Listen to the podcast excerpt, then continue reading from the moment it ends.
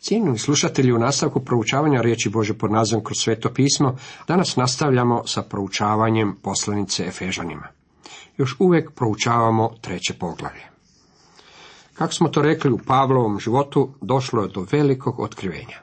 Bio je izabran propovijedati među poganima neistražive Kristove dubine. Kako je to divno. I da svi ljudi vide, o tajni se ne treba raspravljati, već je treba propovijedati. Pavao je trebao učiniti da svi ljudi vide ekonomiju, dispenzaciju tajne. U desetom i jedanaestom redku nastavlja. Da, sada po crkvi, vrhovništvima i vlastima na nebesima bude obznanjena mnogolika mudrost Božja, zasnovana po naumu od vjekovima u Kristu Isusu gospodinu našemu. Ovdje se otkriva još jedna svrha tajne. Od Boga stvorena inteligentna bića uče nešto od Božje mudrosti kroz crkvu. Ne samo da vide izljevanje Božje ljubavi po nama, već se njegovim anđelima također otkriva i Božja mudrost. U 12. redku dalje nastavlja, u njemu s pouzdanjem povjeri u njega. Imamo slobodan pristup, mi, pogani i Pavao, progonitelj, imamo slobodu govora pred Bogom i pristup k njemu. Sve to moguće je u Kristu Isusu. Zato ne klonite, molim, s nevolja mojih za vas, one su slava vaša. Rekao je, molim vas, nemojte klonuti srcem zbog mojih nevolja za vas, koje su vaša slava. Zbog velikih ciljeva tajne koje je Pavao pobrojao, voljan je otrpjeti zatočeništvo kao apostol poganima. Nije želio da se Efežani obeshrabre, jer je Pavlovo zatočenje djelovalo na njegovo dobro i njihovu slavu. Radujem se sada zbog toga da trpim za vas i u svom tijelu dopunjam što nedostaje mukama Kristovim za tijelo njegovo, za crkvu, čitamo u Kološanima prvom poglavlju 24. redku. U nastavku molitva za snagu i znanje. U 14. redku ovog trećeg poglavlja poslanice Fežanima čitamo. Zato prigibam koljena pred ocem. Koji je bio razlog? Bio je to zbog njegovog dubokog zanimanja za Efežane. Htio je da uđu u veliku istinu ove dispenzacije, te nove ekonomije u kojoj i mi živimo, te da iskuse sva bogatstva njegove milosti u Kristu Isusu. To je bila pozadina. Zato je ubacio zagradu između stihova prvog i četrnaestog. Već smo skrenuli pozornost na činjenicu da je Pavao bio čovjek molitve. Ovo je druga velika Pavlova molitva u ovoj poslanici. Dok je promatrao crkvu kao Božu pjesmu, hram svetoga duha, tajnu vjekova, došao je pred Boga u molitvi da te velike istine postanu stvarne i životne u svakodnevnim životima vjernika. U ovome stihu nalazimo još jednu od značajki Pavlovih molitvi. Ona otkriva stav koji je zauzimao u molitvi. Ne želim cepidlačiti, međutim tu nalazimo jasan opis. Zato prigibam koljena pred ocem gospodina našega Isusa Krista. Ne želim insistirati na tome da svi moramo klečati na molitvenim skupovima po našim crkvama, ali moja je želja da bi bilo baš tako. Za vrijeme prve pastorske službe vodio sam sastanak u jednoj crkvi. Bio je to jedan od najboljih sastanaka koje sam ikada imao, kaže dr. Meki. Radilo se o malenoj seoskoj crkvi, pa kad sam počeo, rekao sam. Prignimo glave na molitvu. Sklopio sam oči i začuo meš koljenje. Zvučalo je kao da svi izlaze iz crkve. Zato sam si dopustio pogledati. Nisam vidio nikoga. Pa sam pomislio da su uistinu svi otišli. S obzirom da sam se molio Bogu, samo sam nastavio moliti.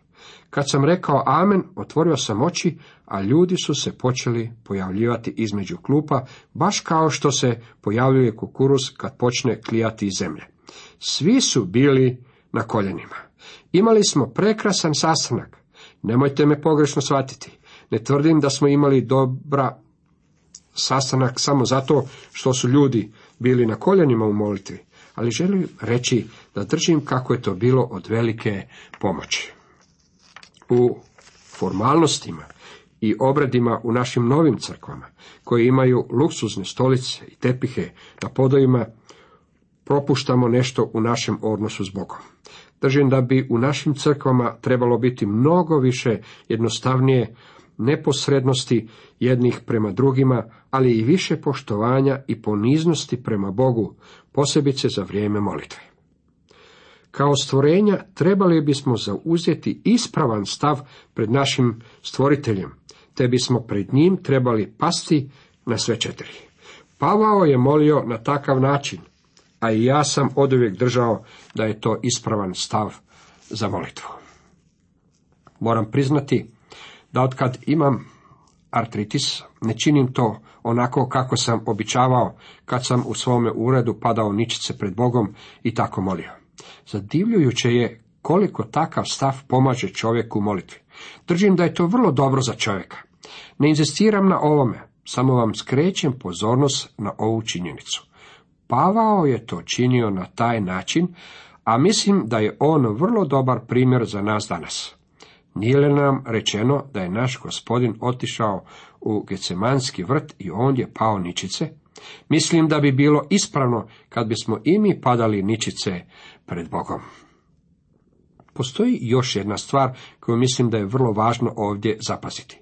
Tu vidimo da je Pavao molio Boga Oca u ime gospodina Isusa Krista.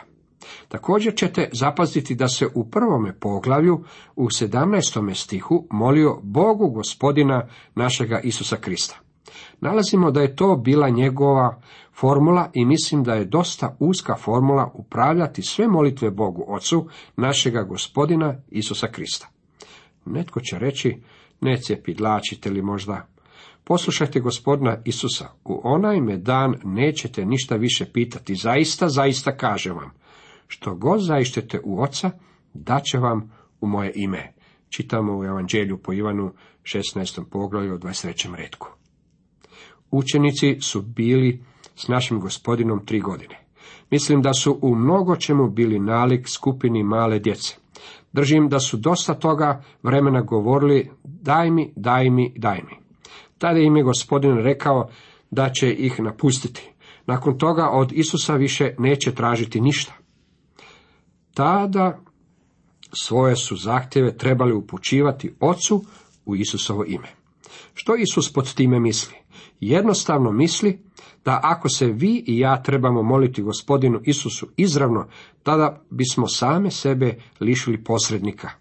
Isus Krist je naš veliki posrednik. Moliti u Isusovo ime znači da odlazimo pred Boga Oca s molitvom koju sam gospodin Isus može za vas i mene predati izravno Ocu. Moramo biti vrlo oprezni u svome molitvenom životu. Sada kad sam u mirovini počeo sam zapažati stvari koje ranije nisam zapažao. Nedavno sam bio na jednoj službi u kojoj su od jednog brata koji je bio u posjeti tražili da se moli za sastanke na toj konferenciji. Konferencija je započela u istinu predivno. Glazba je bila izvrsna, pastor je sve dobro vodio, a zatim su zamolili toga brata da moli. Molio je za jako mnogo stvari, a nabrojao sam tri puta kad je molio za mene. Kad je molio za mene po drugi put, moja reakcija bila je, ne moraš to opet reći, gospodinu. Zatim kad je to rekao i po treći put, mislio sam, pa ovaj će isključiti gospodina. Morit će se od slušanja tolikog ponavljanja. Možda je taj brat, nakon što me dobro promotrio, zaključio da uistinu treba tri puta moliti za mene. Bilo kako bilo, radilo se o ispraznome ponavljanju kako koriste neznabošci. Gospodin ga je čuo već i prvi put. Moramo biti vrlo oprezni u našem molitvenom životu. Jeste li zapazili da su Pavlove molitve kratke? Obje molitve ovdje u Efežanima, kao i molitve u poslanici Filipljanima su kratke. Gospodin Isus je rekao da ne smijemo upotrebljavati isprazno nabrajanje i ponavljanje kao što to čine pogani. Oni misle da će ih Bog saslušati zbog toga što mnogo govore. Mojsijeva velika molitva za Izrael zapisana je u svega tri stiha. Ilija je na vrhu gore Karmel, dok je stajao sam pred Balovim prorocima, molio je veliku molitvu koja je stala u svega jedan stih u Bibliji. Nehemija i njegova velika molitva zapisana je u samo sedam stihova. Za pročitati molitvu našeg gospodina u Ivanu 17 treba samo tri minute. Međutim, najkraća molitva je molitva Šimona Petra. Gospodine, spasi me. Zavapio je te riječi kad je počeo tonuti pod valovima Galilejskog mora. Neki ljudi drže da to niti nije molitva jer je tako kratka. Dragi moji prijatelji, bila je to molitva koja je svoj odgovor doživjela istoga trena. Da je Šimun Petar molio kao što neki od nas propovjednika mole u nedjelju ujutro, gospodine ti koji si svemogući, sveznajući, svenazočni Bog, već bi se našao 15 metara pod vodom. Kad bi došao do zahtjeva, zapažamo da se Petar odmah dao na posao. Molitva bi trebala biti kratka i precizna. U 15. redku dalje čitamo. Od koga ime svakom očinstvu na nebu i na zemlji. Bog ima predivnu obitelj. Mnogi ljudi drže da je to samo ja i moji. Naš četvero i nitko drugi. Međutim, stvar je malo šira od toga. Neki ljudi osjećaju da njihova mala klika u crkvi jedina je koju gospodin u stvari sluša. Drugi pak misle da njihova lokalna zajednica tvori grupu koja se naziva sveti. Zatim postoje i drugi koji misle da njihova denominacija tvori Božju obitelj. Ima ih koji misle da je to samo crkva, to jest oni koji su spašeni od dana pedesetnice do dana uzdignuća crkve. Dragi moji prijatelji, Bog je spašavao ljude mnogo prije nego što je nastala crkva, a spašavat će ljude i nakon što crkva bude podignuta sa zemlje. Također Bog ima i druge članove svoje obitelji. Anđeli pripadaju njegovoj obitelji. Stvorio je inteligentna bića koja je vidio apostol Ivan i za njih rekao da ih je nemoguće izbrojiti. Svi oni tvore Božju obitelj. U nastavku od 16. do 19. redka čitamo. Neka vam dadne po bogatstvu slave svoje ojačati se po duhu njegovu u snazi za unutarnjeg čovjeka. Da po vjeri Krist prebiva u srcima vašim, te u ljubavi ukorijenjeni i utemeljeni mognete shvatiti sa svima svetima što je dužina i širina i visina i dubina. Te spoznati nadspoznatljivu ljubav Kristovu da se ispunite do sve punine Božje. Zapazite još jednom da Pavao moli po bogatstvu svoje slave, ne od bogatstva svoje slave.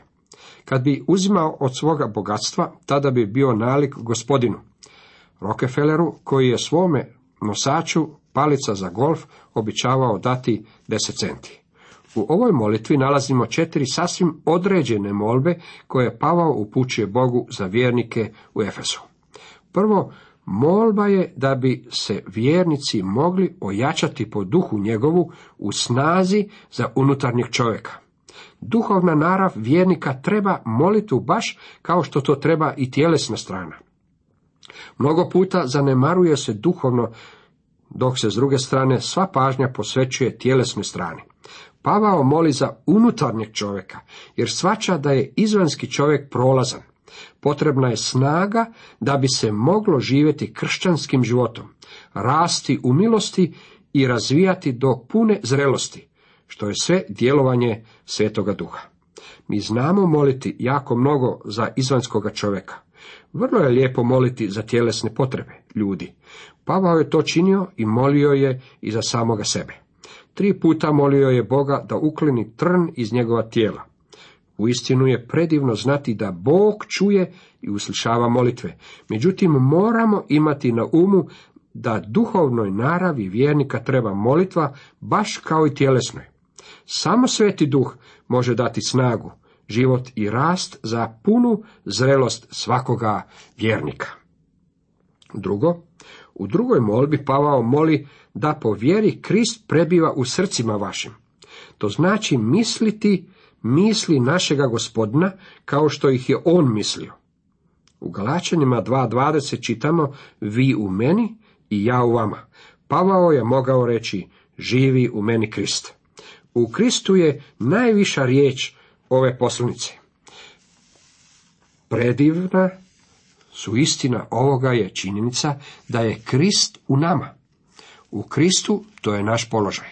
Krist u nama to je naša svojina. To je praktična strana toga. Same sebe ispitujte jeste li u vjeri. Same sebe provjeravajte. Zar ne spoznajete sami sebe da je Isus Krist u vama? Inače niste pravi. Čitamo u drugoj Korinčanima 13. poglavlje, peti redak. Krist nije došao kao privremeni posjetitelj.